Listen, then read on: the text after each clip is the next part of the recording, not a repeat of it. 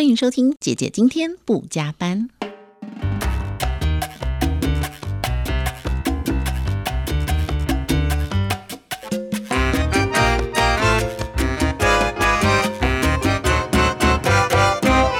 欢迎收听姐姐今天不加班。大家好，我是姐姐志平。今天呢，要来跟大家分享生日的心得。好，今年呢是我满不太想讲，好啦，满四十七岁。在 Podcast 的节目当中，我应该算是年纪比较长的，但是呢，我非常喜欢跟大家分享我的年纪，主要是因为啊，我喜欢当着面。告诉别人我今年几岁，因为通常我得到的答案都是“哇，哦看不出来耶，你看起来才几岁几岁”，我就觉得很开心，所以我很喜欢福报我的年纪。像我最近啊，几乎都福报说我要五十岁了，可是事实上我距离五十岁还有三年的时间。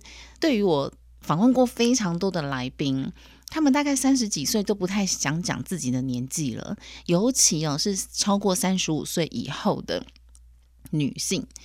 几乎对于讲年纪都很介意，但我觉得翻译这也很 OK，因为这本来就是非常隐私的事情。只是我通常从来没有隐蔽过，有人问我都很大方讲，而且年纪越长我越敢讲，甚至我现在都还福报。我相信呢，没有几个女生会愿意福报自己的年纪，除非你还未成年。未成年的时候，我也会福报，因为呢，很多地方都不能去。那我现在福报真的是很喜欢得到别人说我哇，你看不出来这个年纪的快感。我母亲七十四岁了，然后前几天呢，在我家的院子遇到我小时候的保姆，对我是有保姆的，虽然不是大户人家，也是有保姆。那这年过了四十年了。虽然这当中我还是有去看保姆，可是现在回想一看啊，就是聊当时我上小学的时候呢，保姆牵着我去上学的往事，然后我忽然想，天哪，那是四十年前的事情了。就我保姆就说：“有这么久吗？”我说：“有啊，那时候小学一年级有七岁，我现在四十七岁了。”真的就是四十年前，那保姆也觉得说，哇，怎么感觉我妈妈都没有什么变？然后我妈也超开心的，因为她看起来真的就只有大概五十几岁，比实际年龄小了快二十岁。你看，我就觉得这就是我未来的目标。我希望呢，我七十几岁的时候看起来也是五十几岁，就一直要福报年龄。所以我妈妈也很浮夸。那个我的保姆说，她都要八十岁了，因为她七十八岁。我妈妈也说，那我们差不多啊，我也要八十了。我觉得我妈福报六岁真的比较夸张，因为快要八十岁，但她看起来还是很年轻。好，那这重点就是来了，为什么我们都可以看起来很年轻？我觉得第一个是心态，我不会跟你讲说什么，因为我每天都擦 SK two，虽然这也是事实，但是但是呢，青春露用很久，我觉得还是不是重点，重点就是你一定要保持一个快乐的心，而这个快乐呢。你要从小就快乐，所以我家现在的侄子侄女啊，我都希望他们从小就很快乐。你要让自己的心是建构，我随时都很快乐。人生哪有没挫折的呢？我也有大学没考上很难过的时候啊，我也有考试考很差被骂的时候啊，我也有就是男朋友劈腿被我抓包啊，我也有恋爱就是很沮丧的时候啊。工作中的挫折是最多的，一定都有不开心。没有人一辈子每天都开心，绝对没有。可是我觉得呢，如果从小父母有建构你自嗨的能力跟自我疗愈的能力，我觉得这是很重要的。为什么在生日的这一天讲这个呢？因为其实很久以后我都不太过生日了。我大概哦，呃，三十五岁之后吧。突然有一天，我恍然大悟，我觉得对很多的节日，我都开始很无感。我不太理解过这些节日的目的到底是什么。因为过去对我来讲，过这些节日的目的就是跟好朋友或者是我喜欢的男生 借机约他，或让他约我。情人节啊，圣诞节，反正所有的节日都是给那些情人情侣去过的。你想想看。你有多久不需要过这些节了？当然，我们华人最重要的三节是因为要回家看父母，这一定要过。可是其他的节日呢？包括生日，我都是跟朋友一起过的。所以今天特别在生日的时候，要来讲一个比较感伤哦。就是年轻的时候，一直到大概三十几岁吧，我几乎生日都是跟朋友一起过。从过生日周到生日的前后两周，一直到生日月哦，就是我十月份生日嘛，整个十月几乎都在跟朋友一起过生日，太多的朋友了，有同学，有打工的同事，有你后来的朋友，太多了，还有又有约你的男生，一直到三十几岁的时候呢，恋情也稳定了，然后突然呢，有一天你会发现。过生日好像没有什么意义，就一直在吃吃喝喝。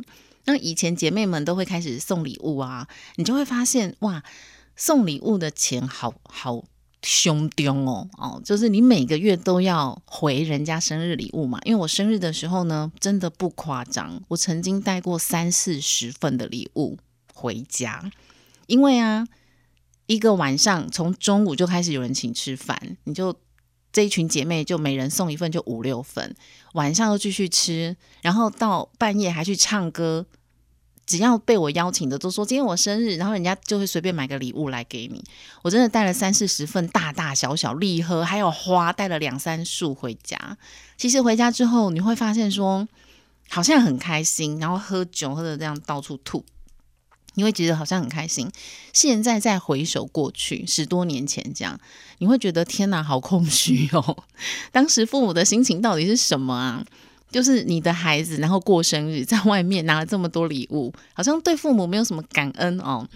还好我有那个及时回头，悬哀乐嘛。就忽然有一天我顿悟了。觉得生日就应该在家陪父母啊！我怎么那么不孝啊？真是太不孝了！这是什么时候开始养成的这个坏习惯？应该是朋友吧？就是二十几岁，如果你有习惯跟朋友一起过生日，好像就养成了这个习惯。哦，但是十几年过去，我忽然觉得生日就是要跟父母一起过，虽然有点传统，但是呢，跟朋友欢乐的时间那几年也都度过了，就我该停止了。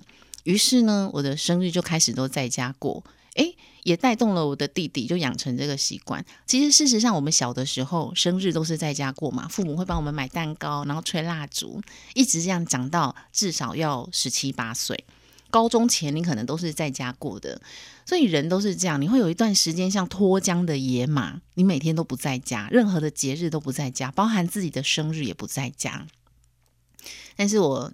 这几年都在家，然后我们的生日蛋糕都很小哦，都非常小，就是你的呃食指跟大拇指，两只手的食指跟大拇指这样画成一个圈圈这么大，就很小，它连一寸吧，反正就很小，比一个 CD 光碟片还要小。那就是全家人一起唱个歌。那这几年。大部分的家人都分在不同的地方啊，我弟弟都在泰国，所以我们都用视讯的方式为彼此过生日。包括妈妈如果不在台湾，或是有时候妈妈回家也也是这样，我觉得好极了。那所以今年的生日也还是要跟家人一起过，但是父亲已经不在很长的时间了。嗯，特别想分享就是说，生日这一天要特别在感谢父母，因为我觉得人生当中。你有很多的性格哦，其实就是父母给我们的。所以即使父亲已经离开九年了，其实我还是没有觉得父亲不在，虽然还是有点感伤，好，还是感伤一下。就是你会觉得说啊，我们的现在这种性格啊，其实嗯，他还是在我们身边，因为他让我们有这种很很快乐、很乐观、很正向的性格。这个是父母给我们的哦。那即使爸爸不在身边了，嗯，但是他给我的东西就在我身上嘛，所以就还是在我身边的感觉哦。今天其实，在录这个主题之前，我觉得哎，应该还好吧。以前呢，父亲刚走的时候啊，那个第一年真的很夸张，就是说只要提到爸爸两个字，我就崩溃到不能录音，真的很快。那第二年好一点，第三年、第四年，而且不要说录音哦，大概跟朋友讲话都没办法讲。难怪啊，有一个明星，有一个女明星，据说她的父亲走之后，她的演艺事业就完全中断，没有办法继续，因为好像就是太思念她的她的爸爸了，所以以至于就是她没有办法再继续录下去。然后啊，好啦，录音师说要拿，我自今天自己有自备面子，我有自备，不用拿进来，因为还有开门声。自从做这个 podcast 之后，我觉得就更走自然派了。我也没有打算要剪这一段了，就把它录进去好了。思念父亲，真的就是要滴两滴眼泪，应该不用剪接吧？对不对？鼻音还是要有。好，那渐渐就可以感觉到说啊，生命中就是很重要的人。好，但我觉得我现在真的比较好了，就是还可以录下去。我之前真的没办法，而且甚至呢。会想要跳开这个话题，好啦，可是其实今天是想要讲开心的事情，就是说很感谢哦。那我想要分享给呃很多的朋友，或是年轻的朋友，可能你现在也是生日的时候都跟别人在欢乐哦。你的生日不管农历啊、国历啊，或者是整个月，你都没有把时间留给你的家人。但我觉得年轻都是这样的，没关系。可是呢，你一定要。突然有一天你要回头啊，那如果你是那种，呃，你本来就有这样的认知，生日就是留给父母，你也不跟朋友过，我觉得非常好，你是一个成熟懂事的年轻人，不像我年轻的时候呢，就是觉得很不懂事，诶，自己觉得自己很懂事，自己觉得自己学了很多，好，觉得在外面非常吃得开，可是现在再回头想，其实不是那么懂事啊，这个不懂事就是说没有去。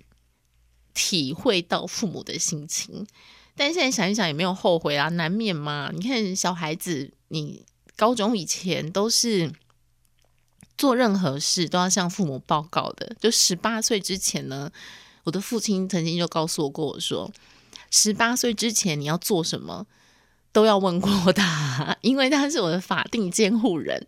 所以呢，我们家的家规只有一一条。就是那一条，我们家的家规就是犯法的事不能做。我们没有那种什么大道之行也啊，或者是那种很艰深的家训，没有。我们家的家规就只有一条：犯法的事情不能做，危险的事情不要做。所以你只要谨守这一条就好了。所以我做任何事情呢，我只要坚守，不要被警察抓就好了，对不对？所以就很简单啊，去跳舞嘛，一样去跳舞，一样去夜店跳舞。以前有舞厅的，警察还是会抓的，但是你就十二点前离开就好了，因为十二点以前以后，哎，还是十点呐，忘了，你就在那个时间结束就好啦。所以以前呢，跳舞哦，有跳那种中午的，你中午去去，那就不叫夜店了，反正就是中午的时间去跳舞，在西门町狮子林，然后跳完就是四五点，然后背着书包就回家。这样也是 OK 啊，这样没有犯法，因为去舞厅不犯法，你超过时间还在那里留连才会被少年队抓。但现在这些都没有了，现在都很 free 了。那但是以前是有法规的，所以呢，只要谨守父亲的呃教训，犯法的事情不要做。其他我的尺度就是玩乐的尺度是可以很大的，就是你想去。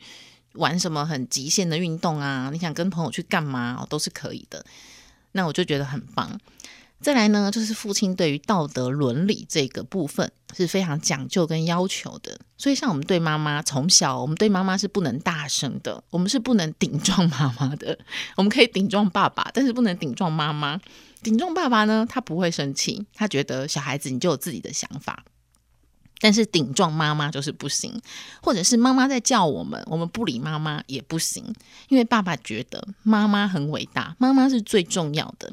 然后呢，妈妈是他心爱的女人，所以我们不能顶撞，也不能听不到妈妈叫我们，我们就要马上去服务她，就是看妈妈需要我们做什么，小孩就要马上听话，不可以说什么等一下啦，哦，也不可以不耐烦，马上会被骂哦。所以这个都是从小就。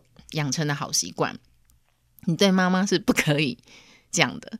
那你说怎么可能？我还是常常这样啊，还是会，还是会啊，所以就常常被骂。所以父亲对我们的教育都非常奇怪，他从来没有要求我说一定要第一名，呃，一定我们要成为人中之龙或是人中之凤都没有。我常常考试不及格。父亲也都不会怎么样，他只说：“那你懂吗？如果不懂，你要补习吗？”好，说不用，好，不用补习，好，那就不用啊。然后呢，大学考不上，他就说：“那你就去当女工吧。”那不想当女工，所以呃，就继续念书嘛。那工作不顺心，父亲就说就不要做啦，你就回来啊，我养你啊。因为父亲是君子，有终身俸，所以他觉得多一副碗筷而已。还好父亲不是在这个年代，不然呢，他就会发现现在养一个小孩绝对不是只多一副碗筷，绝对不是多很多。你要多买一台电脑给他，你要多买一只手机给他，你要多让他学习一些语言，多让他学很多技能。所以啊，在这个年代生小孩确实比较不容易，你还要花很多时间去管教他。那非常感谢我的父亲，真的小时候被打被骂一定有啊，也常被父亲骂很多很多，一定每个孩子经历过的，我一定都经历过。但还是非常感谢，就是说大方向他给我们，他让我们自己有思考的能力，很多事情他让我们做主。我从小所有的东西都是自己做决定的，包括买什么衣服、念什么学校，除了小学跟国中是因为依照学区制。国中以后的每一间学校跟科系，还有买什么书、买什么课本，都是我们自己决定。决定之好，决定后呢，回家跟父亲商量，然后他觉得说：“哎，这书是你自己要读的，好，你决定这个要不要买？你决定好了，不要浪费钱，以不浪费钱为主。”然后父亲就会付钱。所以啊，父亲给我影响非常大，以至于我现在学很多东西，我都要想很久，非常久，因为我。不想要，一个是浪费钱，一个是不想要后悔，所以我很多东西，尤其是比较重要的东西，就会评估。像我眼前这台笔电，哇，我大概想了快半年、一年有吧。从决定要买到每一家的电脑去选颜色、内装、内容，然后我就到处问，然后再搭配自己的需求。虽然已经有一个目标产品了，但是呢，就是怕会不会是因为我太。呃，崇尚这个品牌，然后怕自己呃没有看好，最后选了一个不符合我需求的，所以我就是花了很长的时间。我觉得这不急，这不是一个对我来讲很急的。那这样的观念就会用在很多生活上的东西，可是呢，不会因此到每件事情都要这样深思熟虑。没有，我会我会判断的。